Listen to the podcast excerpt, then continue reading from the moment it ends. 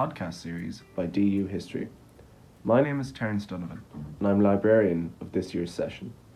On today's episode, we're speaking with Dr. Sudhir Hazareesingh, a lecturer in French politics and history in Balliol College, Oxford. Dr. Hazareesingh is with us today to discuss his brilliant book, Black Spartacus Epic Life of Toussaint Louverture, a leading figure in the Haitian slave revolt and a contributor to the eventual Haitian War of Independence against France. We really enjoyed this conversation. We hope you do too. Sudhir Hazareesingh, thank you very much for coming on to uh, DU Histories many moons ago. Thank you very much for having me, Terence. For those of our, our listeners um, who aren't aware, um, you wrote quite a, a, a an impactful book, um, uh, Black Spartacus: The Epic Life of Toussaint Louverture, um, about the, the life of one of the most um, important people in in the 18th um, and 19th century Caribbean, but also for anti-colonialism um, and really the the the modernization of, or say the, the modern image of the Caribbean as we know it. Um, for those listeners of ours who aren't aware of Toussaint Louverture or his life, um, how could we begin to understand the life of a figure who began his own life as a slave and went on to lead one of the most famous slave revolts in modern history? How how can we understand that that journey in a life that um, really transformed the, the the area in which he lived in? Well, it's it's an extraordinary story at one level, of course, because this is someone born into slavery who um, goes on to become not only the leader of a revolution, but also a general in the French Republican Army and the governor of a French colony. Um, I think that's a kind of exceptional trajectory. And um, uh, that's why I think Toussaint Louverture is such a remarkable figure. On the other hand, I think um, his story um, is not exceptional if you think about it from the point of view of the history of slavery because one of the things that we've been learning, thanks to the research really of scholars over the last two or three decades, is that um, the history of slavery comes along with um, the history of resistance to slavery. Uh, in other words, acts of resistance to slavery are not um, marginal or peripheral, um, they are integral to the story of um, uh, slavery as an institution. And what we find, even if we just stay in the Caribbean or uh, or in um, uh, uh in the Americas, is that acro- right right across the, the 18th century, you have um, instances of revolts, insurrections, rebellions, and indeed um, enslaved men and women um, fought the institution uh, that that oppressed them um, from the moment that they were that they were captured. You know, these acts of resistance very often begin uh, in the so-called Middle Passage. You know, when they're being carried across the Atlantic to uh, to these um, to these sites of enslavement. So, um, and and one of the things I, I therefore discovered in the context of the the Haitian Revolution, which is this revolution that takes place in the French colony of Saint Domingue in the late 18th century, is that it was really preceded by um, a number of um, insurrections in uh, in neighboring islands and locations, um, notably in in Jamaica. Um, and uh, of course, after the Haitian Revolution, um, there are further uh, stories of uh, uh, resistance and, and insurrection. So I think when we think about Toussaint Louverture and his own story, he is in one sense completely exceptional because of his very singular trajectory. But if you think about it from the point of view of the history of resistance and collective resistance to slavery, he is um, he is an archetype. The the the colony of Domingue, um, I, I remember uh, reading that it was um, one of the most prosperous um, of the French colonies in the region. Um, a gem or a jewel was often the, the kind of language that was attributed towards this this beautiful part of the world that also was uh, a huge contributor to the to the colonial operations of, of the French Empire. Um, that also reading it from the perspective of someone who in Ireland that is also a, a it was also a long-standing colony. I couldn't um, help but appreciate the the unique um, the many many differences between the the Haitian um, kind of anti-colonial efforts and eventual independence movements and the Irish. Um, what I really was drawn to was the the incredibly diverse um, colony of Sa- Saint-Domingue, um, as, as as you cover. Um, it's it's not merely Europeans and uh, African African slaves and African descended um, colonists, but it's it's also a, a mixed. It, there's a huge mixed race community that you know is in some instances very much a part of European society, European colonial society, and in other instances very much um, seen as lower than their their European counterparts or members of the, the plantation community. How in in your research have you found how the the racial and the many cultural identities um, that were within Toussaint or in which he interacted with, how did you find that in in in how it chronicled his journey and how it produced the person that that you covered in your book was Toussaint in, in some ways the product of such a, a of a rich environment that he could he in our uh, members of European high society, but also felt equally comfortable um, with people he had spent time with in the plantation. Is is Toussaint in some ways an example of of how rich uh, a culture, um, both racially and, and, cultural identity, um, of Saint-Domingue.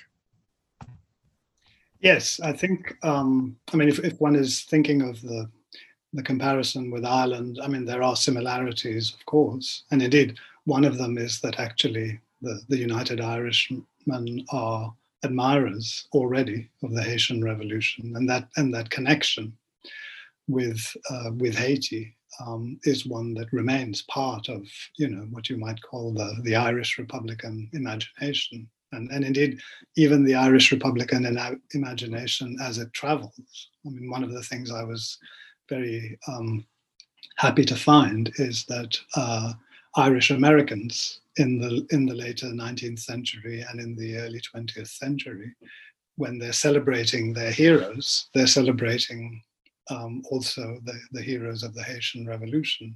Uh, and I talk about some of that connection in, um, in my book. Um, but of course, the, the situations that they're facing um, are, are, are, different in, in many respects. Um, for one thing, the, um, the colonial power in, in the case of the island is much closer, and that, that really has an impact on, on the way in which the um, uh, the whole revolutionary project can develop. Um, the, the, ratio of settlers to to local population is um, is also different. Um, so these are different situations. Um, I think um, one of the things that is very striking about the Haitian case uh, in terms of the the, the, racial complexities um, is that Toussaint Louverture is someone who um, is always aware of the need to try and build um, a coalition um, uh, uh, which would unite people across the different racial barriers. And that's the sense in which I think he is fundamentally a, a Republican.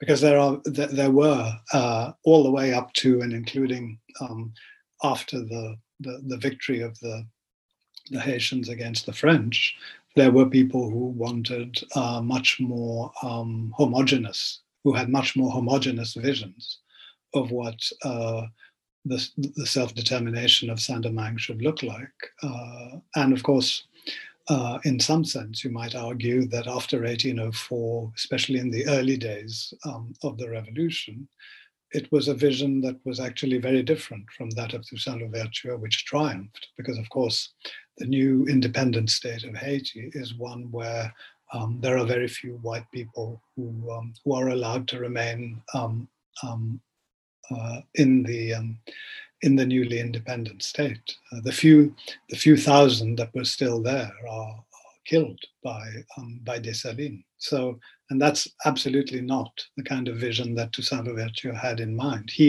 he genuinely wanted to build in in Saint-Domingue what we would call today a multiracial republic, and in that sense. If we're thinking about contem- more contemporary analogies, I think the, the contrast, the, the comparison with South Africa and with Mandela is actually quite a quite an appropriate one. Um, you know, Mandela, who is imprisoned and um, uh, uh, uh, marginalized by the um, by the settler elite, um, and then who eventually comes out and extend the, extends the hand of forgiveness. That was really the way Toussaint Louverture thought about um, racial coexistence and racial harmony. But in terms of um, his inspiration, um, one of the other things I try and uh, talk about in, in the book is that Toussaint is someone who uh, draws on a, a, wide variety of um, intellectual, cultural, and political uh, uh, uh models. Uh, of course, for a long time, uh, people thought about him, thanks to C.L.R. James's wonderful book, The Black Jacobins, people thought about Toussaint and the Haitian revolutionaries essentially as disciples of the French Revolution, you know, hence the title, Black Jacobins. And of course, there's a there's a large element of truth in that, but but the Haitian revolutionaries and Toussaint were more than that. Um, they were more than that because they also uh, had um, African cultural and political and military traditions that they uh, uh, uh, embodied and, and put into practice. And they are also um, men and women of the Caribbean.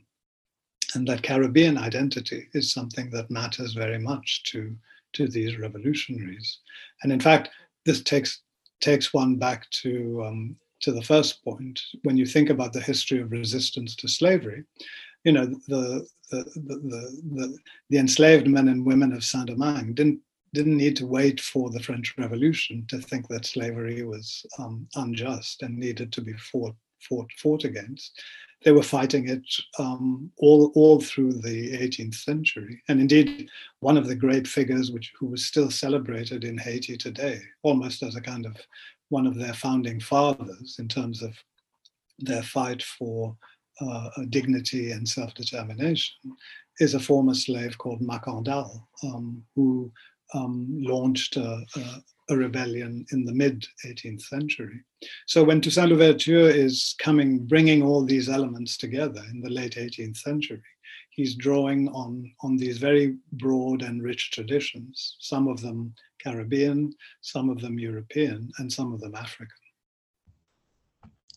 Um, just to expand on that um, statement you made that uh, Toussaint's idea of a Saint-Domingue was this pluralistic um, republic in, in in accordance with his his real um, his real uh, affinity for French Republican values.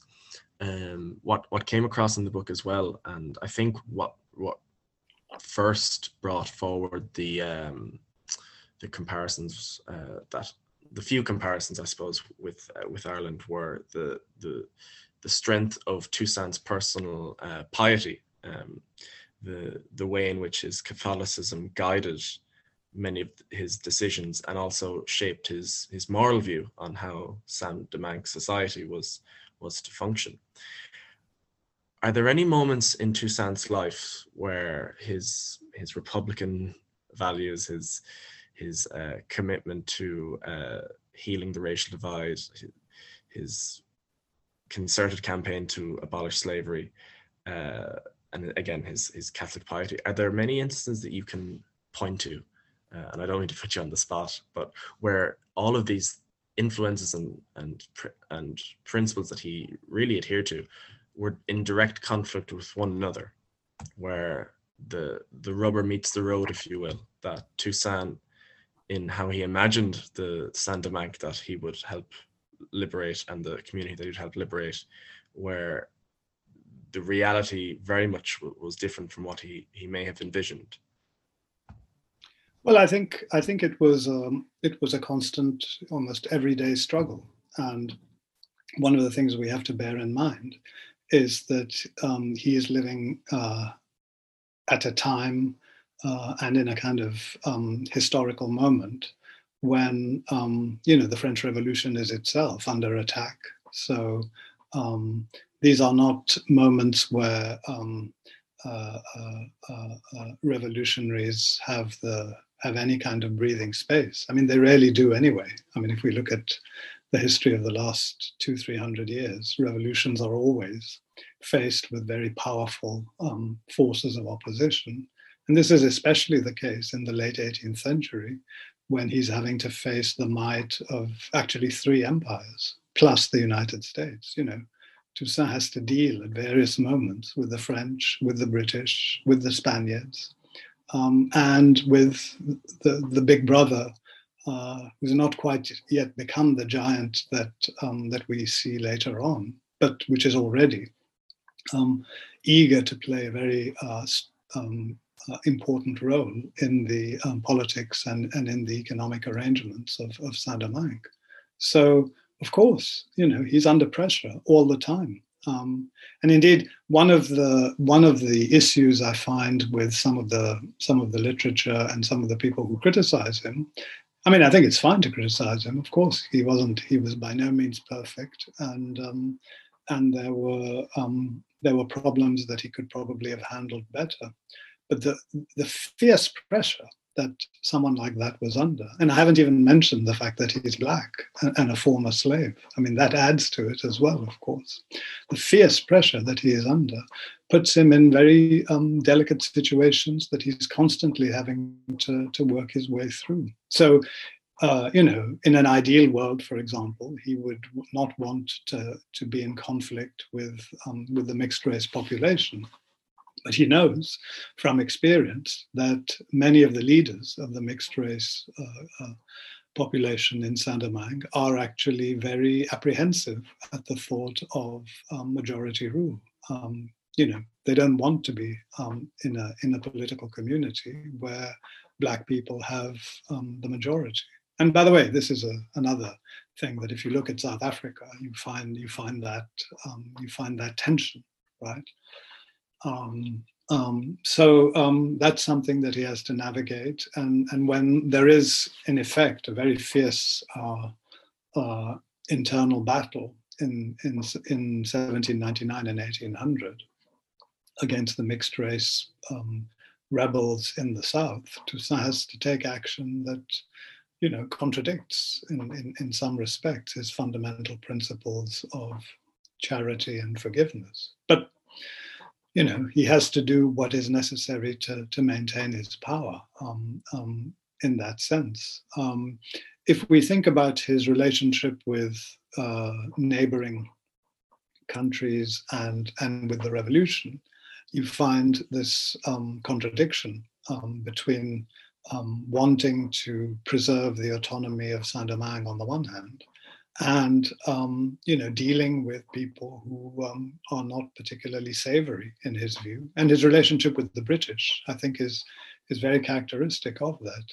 Even as he's fighting them and kicking them out of the colony you know he fights the british between 1793 um, and 1798 and forces them off the island but as soon as he kicks them out in 1798 he tries to establish um, economic relationships with them, not because he loves the British, but because he realizes that the British have command of the seas, and that if if the British decide to blockade Saint-Domingue, you know, it doesn't. It, it, it then doesn't matter. It then would not matter um, how how much sugar, how much coffee, how much cocoa, how much indigo the colony produced. They wouldn't be able to sell it, and nothing would be able to come in.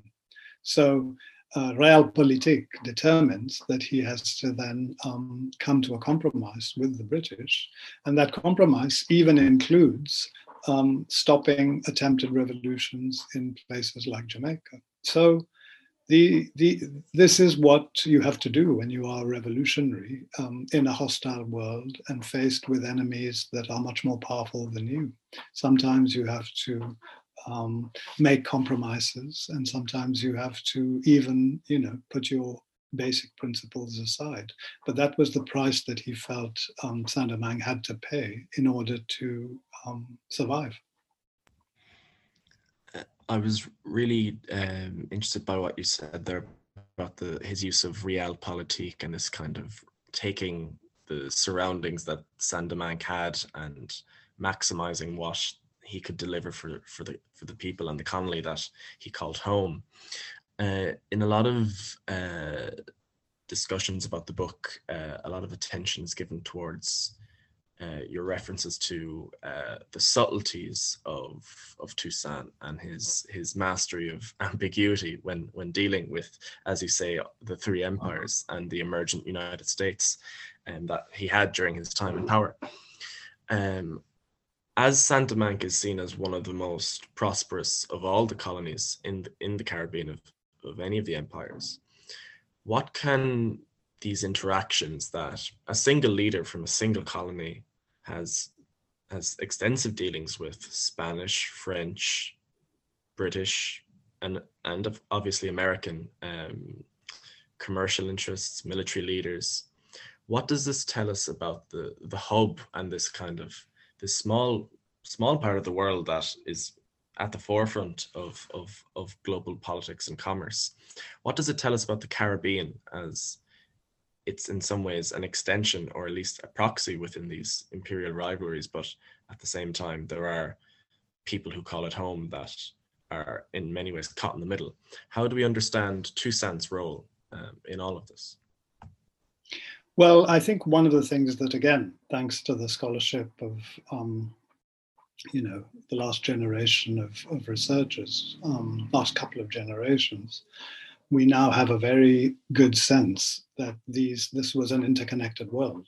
Um, uh, I mean, global history is a is is a is a concept that is somehow sometimes overused, but I think it really applies when we think about this part of the Atlantic, because what you see are multiple influences that are crisscrossing each other you know, the French Revolution shapes what happens in, in Saint-Domingue. Uh, what happens in Saint-Domingue shapes what's happening um, in France and in Britain.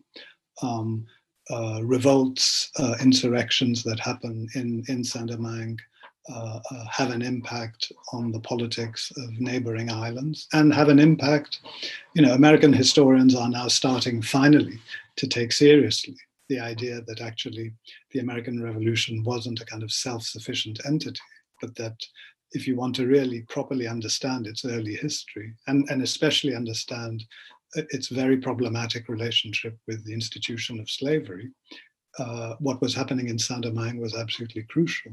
You know, the the settler, the, um, the colonists in in the United States were terrified um, by what was happening in uh, in Saint-Domingue and um, uh, and many and, and that reinforced in, in, in many of their minds um, their hostility towards uh, emancipation. And so, um, what what we see as a result of, of, focusing in a kind of slightly broader way on the um, uh, the uh, the international relations of the Haitian Revolution um, is that this is a completely interconnected world. Um, there's a lovely book that uh, was actually published by Verso a few years ago, but it was based on a doctorate which was written um, in the 1980s by a man called Julius Scott, and the book's title is The Common Wind and uh, what Scott does magnificently, and this was long before people were talking about global history, was to show how um, stories, news, um, uh, subversive ideas were actually traveling um, across the Caribbean region.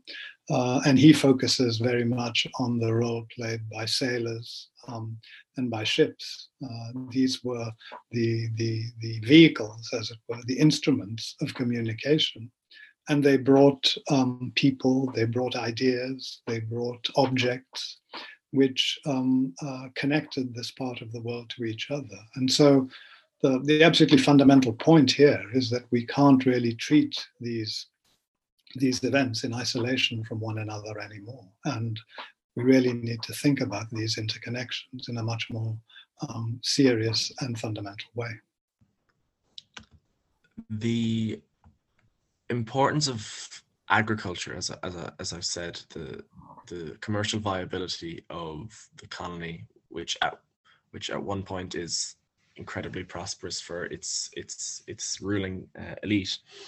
The the disruptions, the the obvious disruptions that uh, a violent um, revolt would would cause to agriculture, which is the bedrock of of Saint Domingue's wealth. Uh, as you said, the eventual Haiti that is formed um, much later after, or sorry, um, after uh, Toussaint Louverture's uh, passing, is very much hostile to the the the white and the, the mixed race uh, land holding elite. The again, as Toussaint attempted to reconstruct the the, the breadbasket, if you will, of of Domingue to ensure its its sustainability um, as a as a, as a, as an entity. How do we understand the um, the plantation in Saint Domingue's story?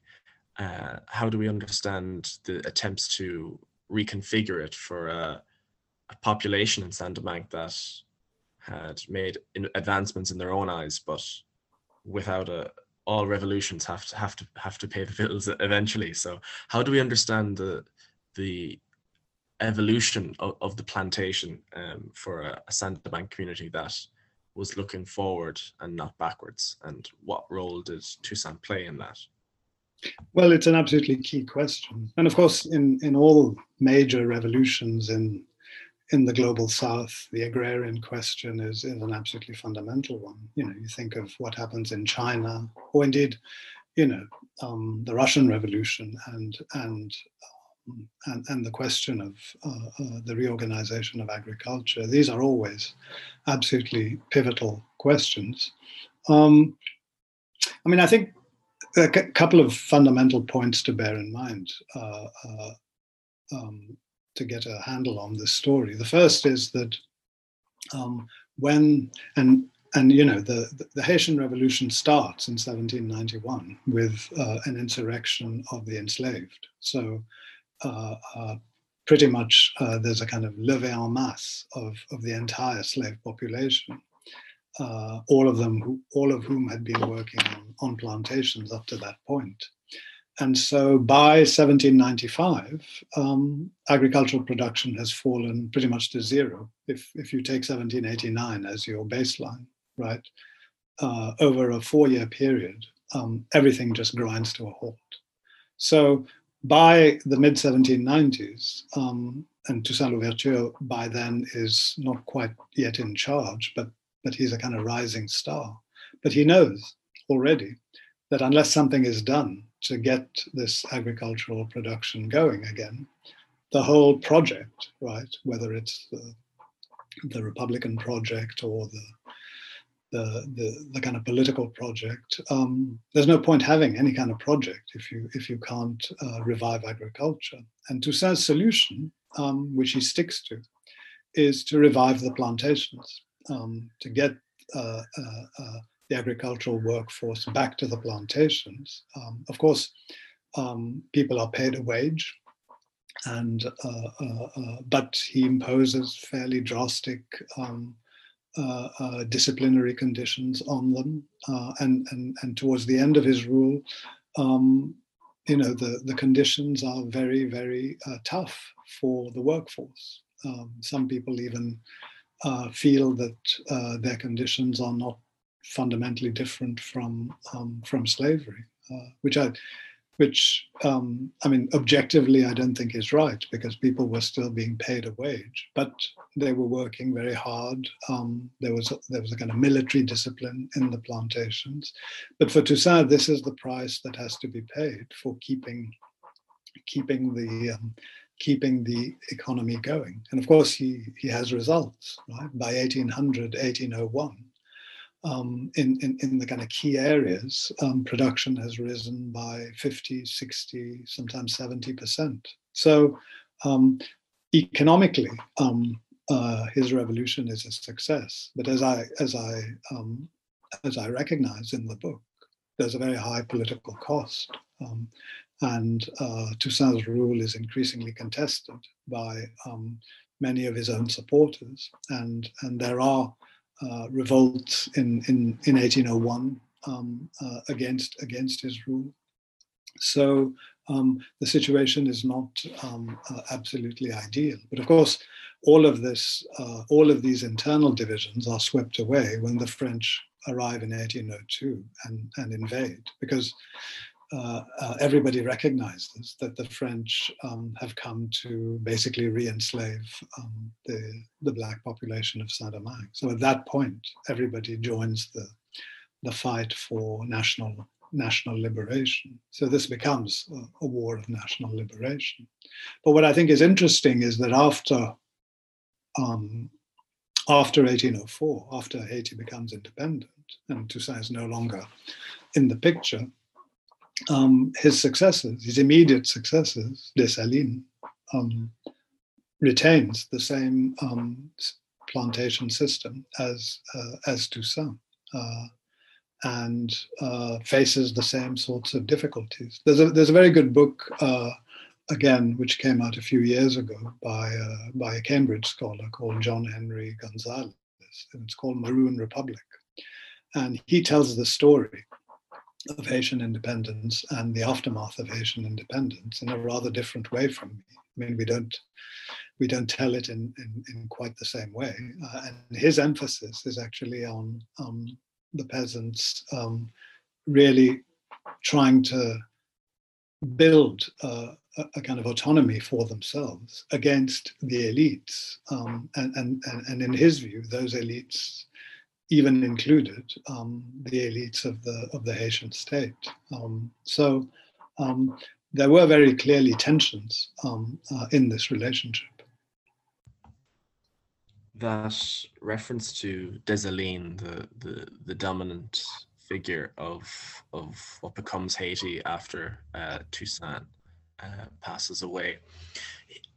A lot of what defines the formative decades of of the independent Haiti is a sense of chaos, but also uh, most most tragically um, infighting amongst the Haitians themselves. Um, because of the the inability to direct a, a kind of a a stable course there is a real content there it how the the best course of action is is quite a contested topic how do we understand and how do we or more so how do we uh, begin to recognize the work that Toussaint um, performed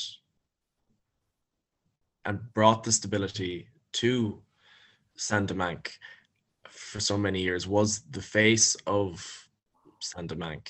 How do we appreciate the the stability he brought when we when we look at what what transpired after his passing?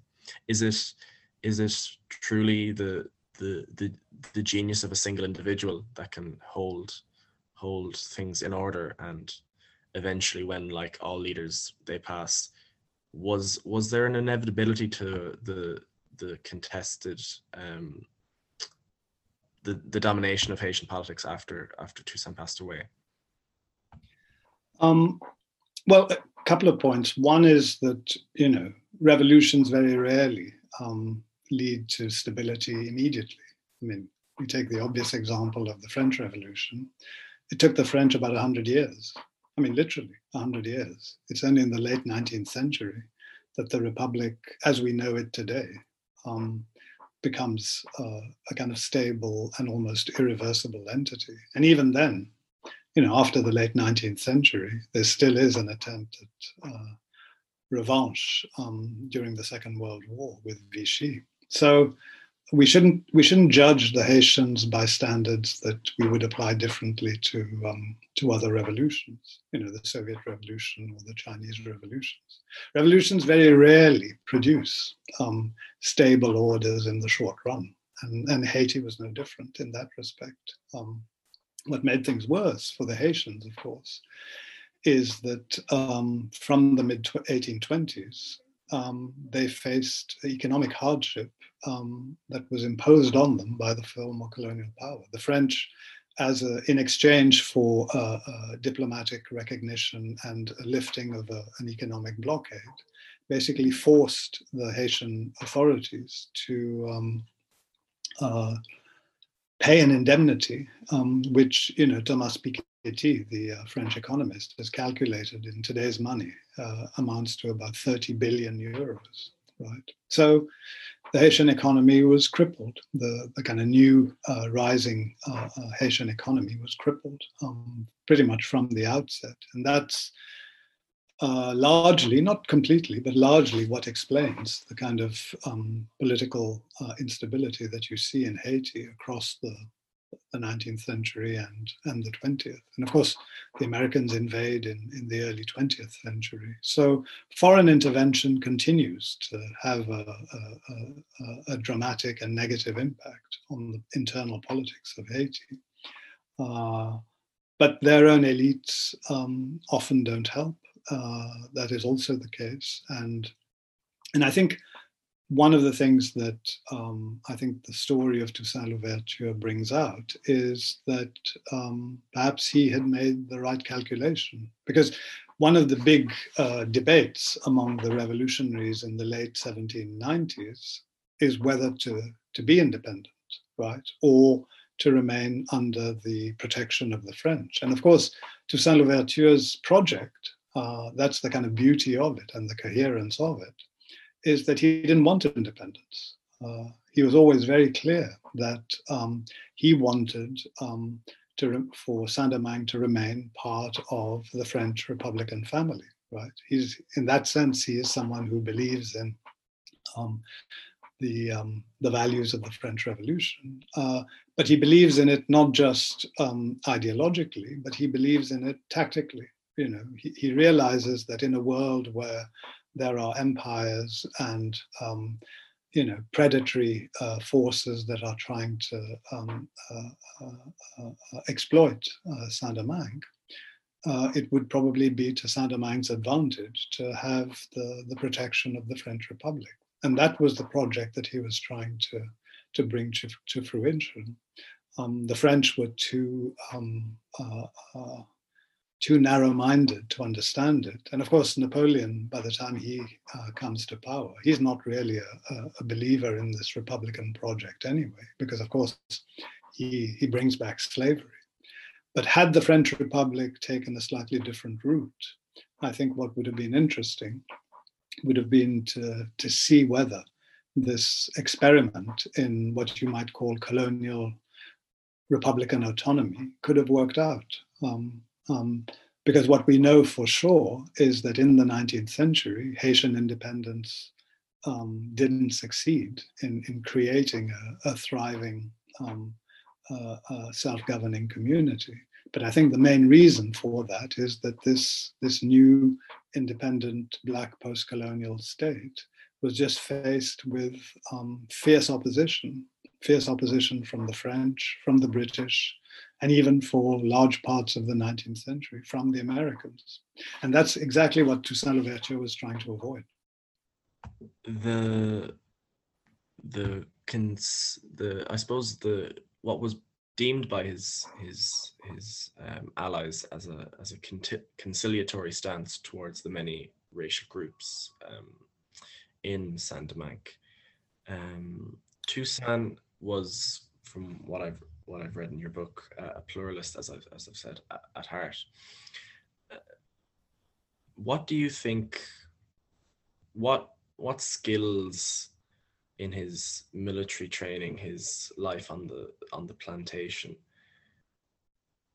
What what life experiences do you think, aside from the ones I've just listed, were were useful stepping stones and in some ways the preparation he didn't know was coming for a life that he didn't know he was going to have.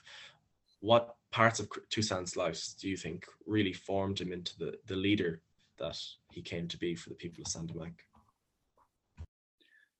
Um, that's a fascinating question. Um, and I think one of the things that um, we know about him is his capacity to um, absorb all sorts of influences and um, turned them into um, uh, potential sources of strength.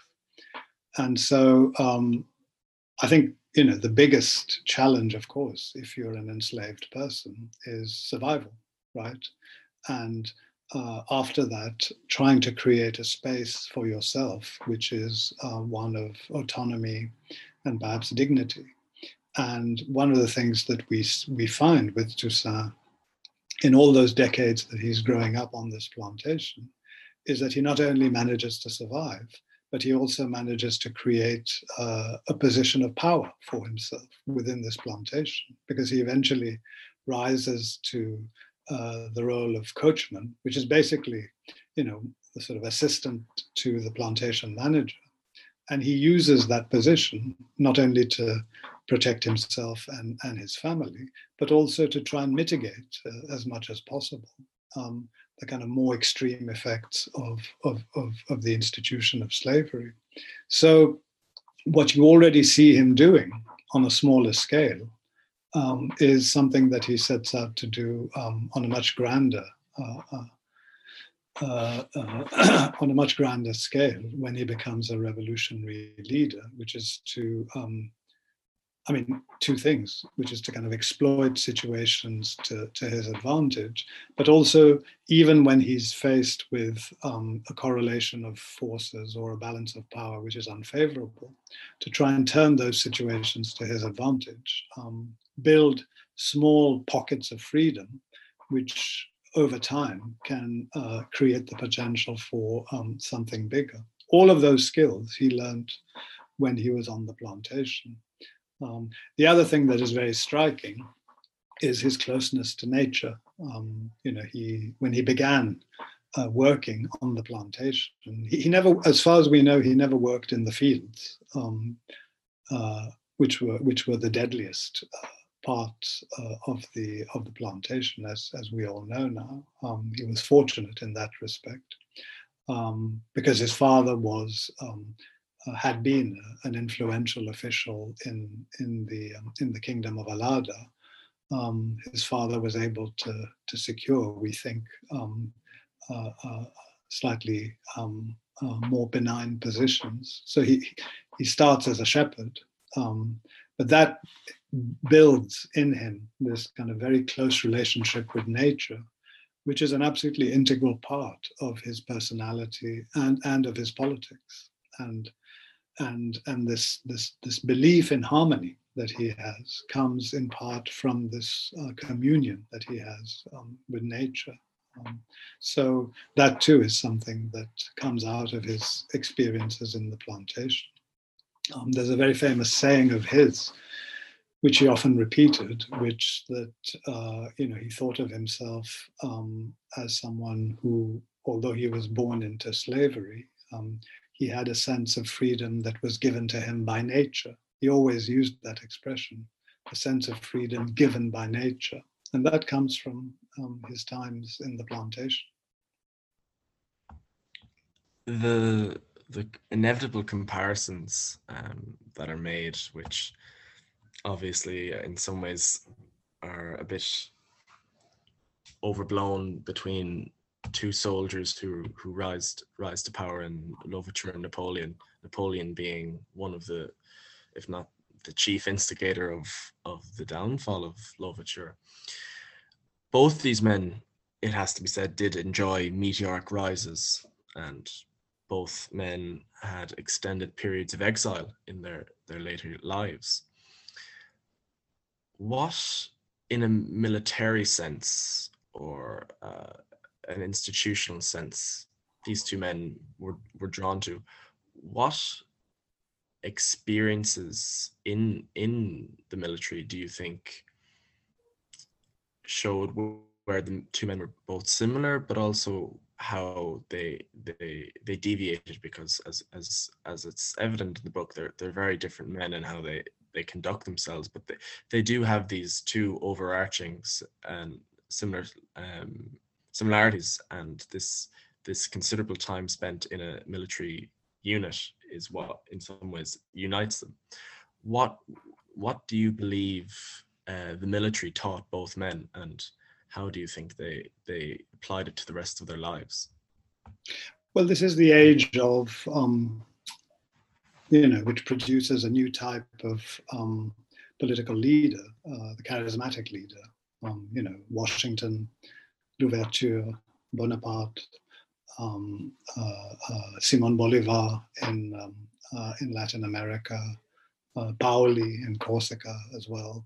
So these are figures that um, are the product of this new revolutionary culture which is emerging and which is emerging across the Atlantic, right? So this is something that goes beyond even the, the, the French setting. So um, it's the it's the combination of the fact that you have a new type of warfare, uh, which creates a demand for uh, uh, uh, uh, uh mass military mobilization, but also creates the necessity for these mobilizations, if they are to be successful, to be led by very skillful um, generals. And, and, and the people I've just listed in, in, in different ways were all uh, products of this military um, revolutionary culture. However, I think there's a big difference really between, uh, I mean, many differences, but a big difference between the sort of Napoleonic strand of it, which is imperial and, and which is about conquest and occupation and and and the imposition really of um, uh, French rule on on others, because that's what that's what Napoleon goes on to become.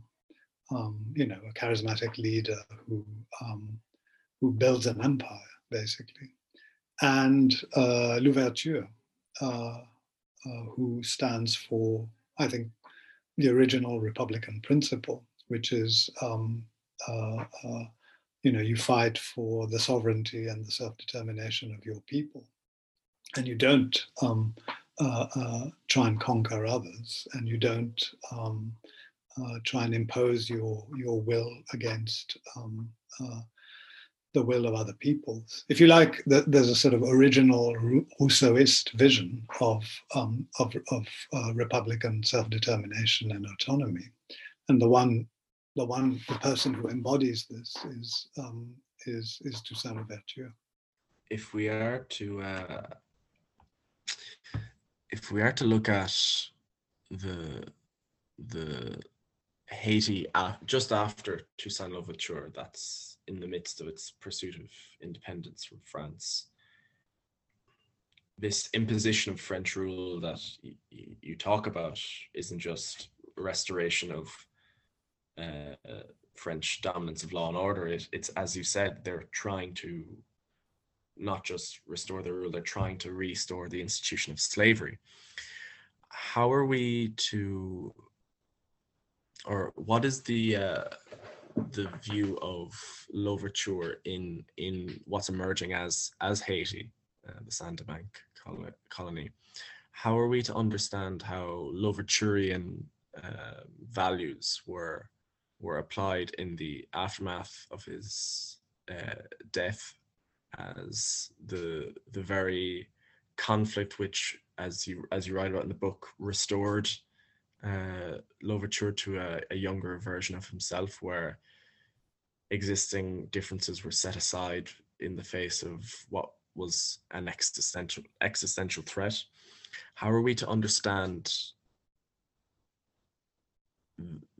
Haiti's on application of Louverturian principles as it as it both fended off the forces of of of one of the strongest uh, military uh, powers of the time, but also how it introspectively began to unravel what kind of nation it hoped to become.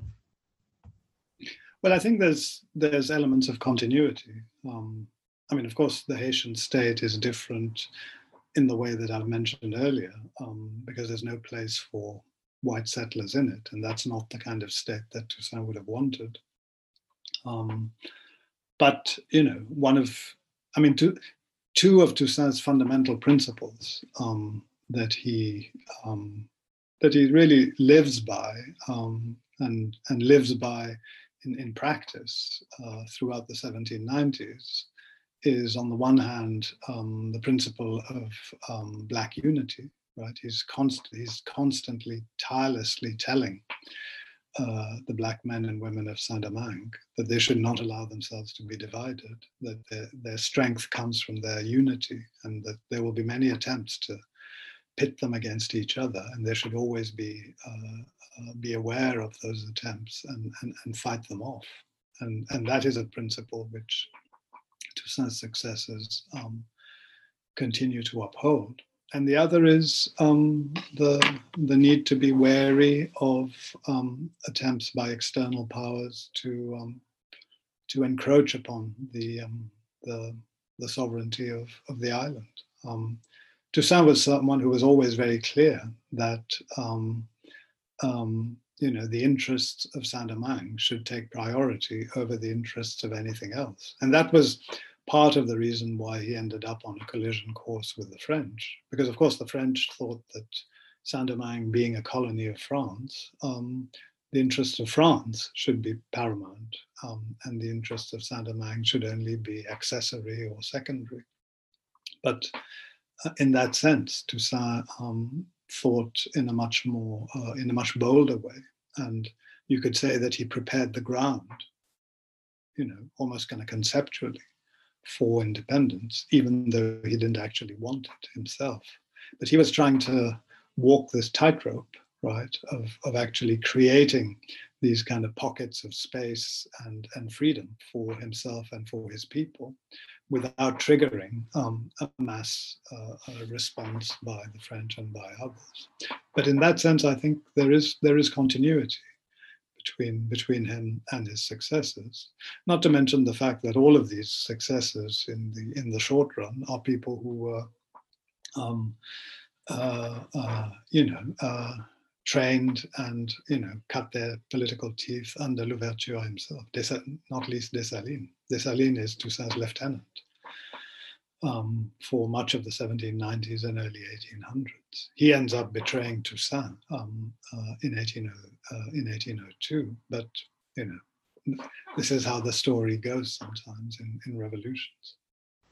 Just to expand on what you were talking about there, um, about this both continuity and in some ways um, dismissal of other parts of Toussaint's legacy. Obviously, Toussaint, in his both his lifetime, but also um, beyond his own lifetime, his influence grew and grew and grew to parts of the world that were not maybe not even conscious of his activities as he lived uh, in Saint-Domingue. Um, for those who sought racial equality, be it through legislative means, military means, um, be their goals the end of um, race race-based discriminatory provisions, or even the abolition of institutions like such as slavery uh, in the United States. How does how do we un, what does the the re reputation of of Louverture as uh, a military figure, a governing figure, evolve into this transcendent figure for and source of inspiration for for communities all around the world as as they strove um, to achieve uh, the the equality under the law that, as you've said, Louverture was adamant that everyone, according to the Republican values that he so cherished, were entitled to. Well, I think what's really interesting about the way Toussaint Louverture's legend unfolds um, from the 19th century, early 19th century onwards, is that like all great um, political myths, it's a very um, it's a very malleable myth. Serves, it expresses itself in a number of different dimensions, and um, and it can play on uh, uh, uh, a number of different tones. So, uh, and you see this, for example, in the United States, where um, you know, of course, uh, uh, black people are fighting for their emancipation, but some people think that that emancipation is best promoted or pursued by um, talking about, you know, uh, uh, uh, uh, charity, compassion, um, you know, following the kind of Christian route, if you like. And, and Louverture is, is very appealing in this respect. And um, when you look at all the people who celebrate him, who come from that Christian tradition in, in the United States, they celebrate his compassion, his, his forgiveness, um, uh, and so on. And, and they even kind of make things up that, you know, he forgave everyone, including the French um, but they're stressing um, his kind of, if you like, non-violent side. But there were, of course, uh, people in, in the United States who celebrated the, the military, the, the sort of martial quality of Louverture and of the Haitian Revolution. And they, they stress, on the contrary, the fact that, you know, he gave an eye for an eye and sometimes two eyes for one eye, you know, um, and, and, and this notion of what, you know, what, what later would come to be called black power is, is really a very key ingredient of his legend. You know, this is someone who just didn't meekly sit by and wait for emancipation to come. He he you know he and and the people that he led um, fought for it, and and there were a lot of people, um, you know, enslaved communities across the Atlantic. Um, there was a firm belief also that emancipation would only come through through um, resistance and through uh, through through military means. And, and, and what's wonderful about Louverture is that he's able to appeal to both of these traditions, right?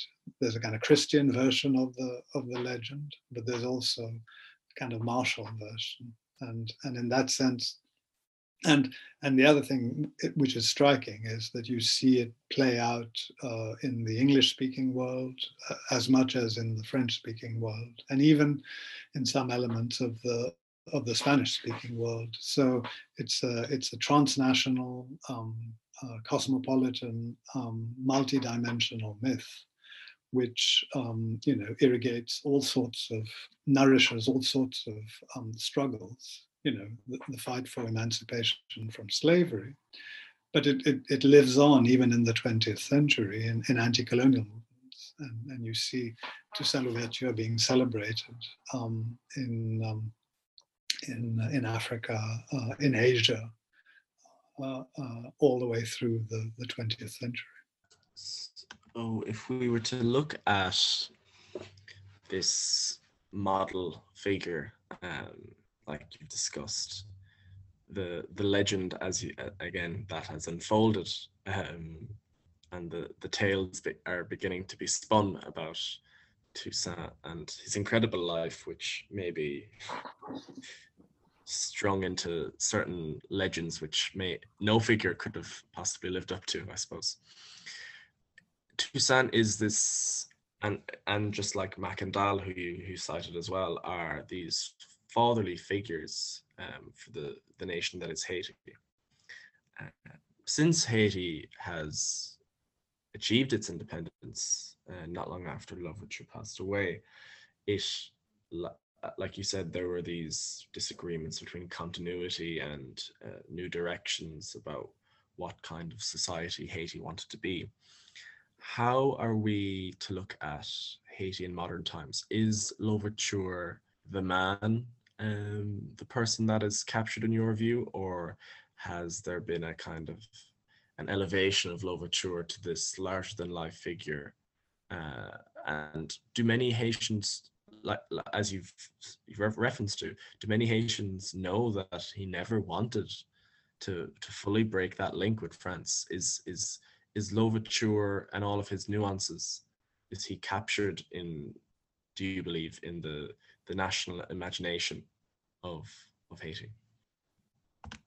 Well, um, what's what's always interesting when you talk to Haitians is how um, you know people have different views, um, and and that's true of I think any country which has emerged into um, into freedom after a, a, kind of national liberation struggle. I mean, Ireland Ireland is no different in that respect. That people, you know, people have favorites and and and people that they like more and less. Um, and I think if one is being objective, I think the over time, the person who is really celebrated as the as the founding father, as it were, and, and, and it's entirely appropriate that it should be so, is Dessalines, not Toussaint Louverture, because Dessalines was the man who was there.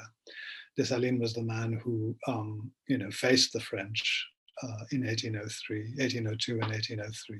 He is the man who, um, you know, defeated them and um, and declared independence. And, and, and especially given that Louverture was um, close to the French, that there is, there was, and, and there remains in Haiti uh, a belief among many people that he was perhaps a little too close to the French. And of course, he was captured by the French, right? And, and one of the things that people in Haiti, and, and you can't blame them for that belief, is that the French are not uh, trustworthy, right? Uh, I mean, they, they captured Toussaint Louverture, who was their, their closest ally. And then they saddled Haiti with this debt, which the Haitians never really uh, paid, didn't pay off fully until the mid 20th century. And, and, and, the French government still refuses to acknowledge that, uh, that this debt is something that they owe uh, reparations for. So um, Toussaint, I think Toussaint's image to, to some extent has suffered in Haiti as a result of the, this perceived closeness of his to the French. But I think as his biographer, I would say that Toussaint had absolutely no illusions about the French, right? He knew even in his time that they weren't really out there to um, do what was best for Saint-Domingue but he was a he was a realist and he believed that uh, the best way you know i just repeat the point the best the best way to guarantee a stable future for the colony was for it to remain um, in in alliance with the french. But he hoped that it would be an alliance where the french would would respect the um, the um, the autonomy of, of the colony and that turned out not to be the case. But um, but having said all of that, there's, you know, if you go to Haiti today, you will see statues of Toussaint Louverture, schools named after him.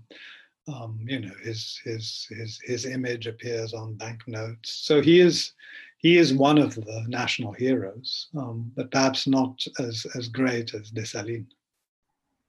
One of the areas that I really enjoyed in the in the latter section of the book was this cultural relevance that uh, Louverture enjoyed, the the many um, cultural figures who cited him as a source of inspiration, the the many uh, forms of entertainment or literature that were as as you as you richly added to uh, were based off Louverture's life, um, be it the Pan African movements. Uh, leader Marcus Garvey, be the uh, extensive um, newspaper coverage in in black uh, in in in African American journalism in in the United States that that covered um, that covered Louverture's life and and and chronicled his his contributions.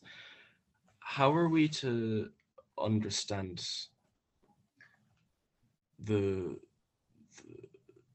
the richness of Louverture's life in in in and the lessons that can can be learned from it, but also the wisdom of his of his of his statements, his writings, his his contributions in a literary sense. How are we to understand the mind of Louverture, and and what do you believe it can tell us about the the Caribbean and and Haiti writ large?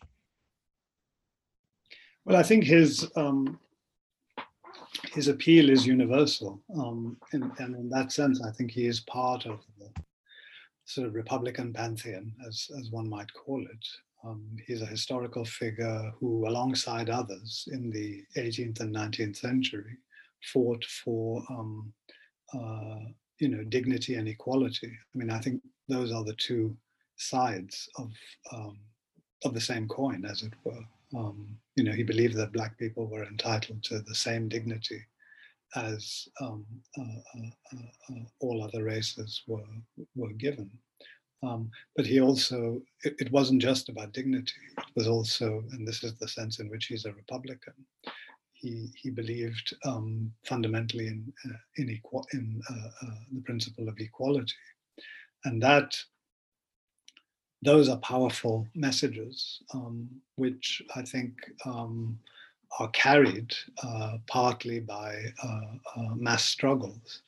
But you know, when, when we think about how mythologies work in politics, they're very often best um, represented by particular figures. So, in that in that kind of global pantheon of um, figures who have fought for uh, Republican dignity and Republican equality. I think Toussaint Louverture is is right up there, and um, and it's a it's a legend that um, that has uh, sustained itself, um, not just among um, Black communities, but although I think uh, telling that story uh, as it unfolds among Black communities is absolutely fascinating. I mean, I could have written a, a, whole other book just on that because what is what is remarkable is to see the extent to which Toussaint Louverture is, is celebrated and, and idolized by by Black people. I mean, not just in the United States, but but especially there. And um, and and so yes, in that sense, this is. Uh, a, a, sort of um, he's he's a kind of archetype of um, the modern political hero in that sense. Um, and of course, we live in the age of um, where people are now talking about Black Lives Mattering and um, you know fighting for continuing the struggle for uh, black dignity and black equality. And I, I, I, I think Toussaint Louverture is one of the sort of spiritual uh, ancestors of the Black Lives Matter movement.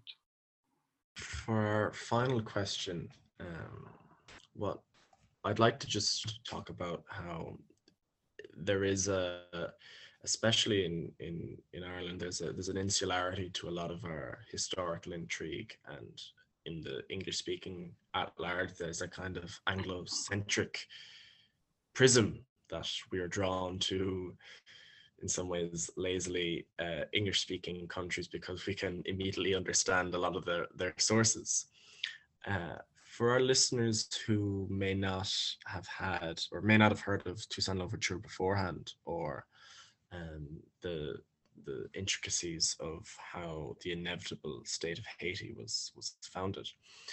How has your research enriched your own understanding of, uh, as you as you are from Mauritius, how has it uh, enriched your own understanding of what it what the Francosphere is, the, the French speaking world beyond France is in this region and out in globally how has it made you realize the the the grandness but also the the the intricacies of of communities around the world that share this language but as as you've covered in your book are, are so different from what many would attribute the the the center of the francosphere in back in europe? How has the your own view of what the French speaking community is globally been changed by your research of Toussaint Louverture?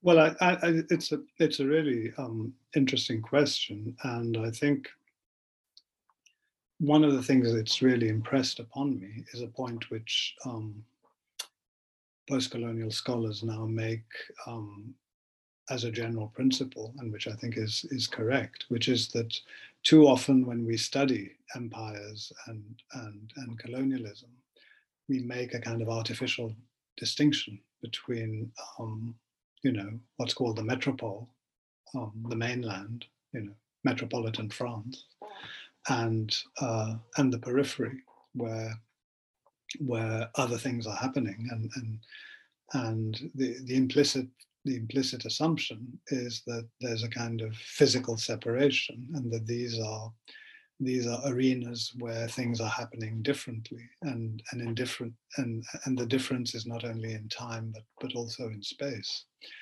And and i now realize much much more clearly having looked at uh, a so-called uh, a series of events uh, in the so-called periphery, that actually that distinction doesn't make any sense, that we need to think about these histories in a much more integrated way, and that, um, and you know, the history of France, the history of the revolution and the history of the empire, of the Napoleonic Empire, is absolutely and completely bound with uh, how um, how it dealt with the institution of slavery um, and how it dealt with uh, black men and women. Um, uh, I mean, the same is true of, of, of the British, of the history of the British during this period. Um, I mean, I'm very struck that um, when you look at the British education system here, people still talk about Pitt the Younger as some kind of good guy, you know, who uh, uh, some people believe um, was uh, uh hostile to the slave trade and wanted to abolish it. The reality is that Pitt the Younger, between 1793 and 1798, you know, financed a war in Saint-Domingue to restore not only British uh, British power in, uh, or, or, not restore, but, but, but to kind of establish British power in the colony, but to restore slavery, right? Um, so, um, so that that distinction that people make between um, Pitt the Younger and what he did um, in Britain on British soil, and what what he was doing in, in, in kind of colonial politics, it's it's a false one. You know, it's the same person who was carrying out this uh, war to restore slavery. Uh, and I think the same with Napoleon. You know, the way we think about him um, needs to include and to incorporate um, what he was doing in relation to slavery. And, and, and these are difficult conversations sometimes. The French find it very hard to um, make that um, integration because they would much rather think of Napoleon as a great war hero who, you know, perhaps unfortunately had these um, nasty views about race and, and slavery. But, but those those are things that they would rather um, uh, uh, put uh, put in a kind of secondary position. They're not secondary; they're absolutely integral to that story. And I think the whole history of modern France, um, I think, starts to look rather different if you if you fully integrate what was happening into in, into the colonies, um, into uh, into into the way you tell the story of how how how the uh, how these uh, French institutions develop, and this continues all the way until the Algerian War in the um, in the 1950s and 1960s. You know, um, I guess another way of making this point is just that colonialism, I mean, slavery, slavery and colonialism are not peripheral to to the story of of the mainland. They are absolutely integral, and that's what this um, that's what researching this book made me realize even more than uh, than I had uh, uh, appreciated um, up to that point. Uh, Sudhir Hazareesingh, author of Black Spartacus, The Epic Life of Toussaint Louverture. Thank you so, so much for coming on as a guest for many months ago. Uh, this has been a delightful conversation and we, we really appreciate uh, you speaking with us. Thank you very much, Terence. It was a pleasure.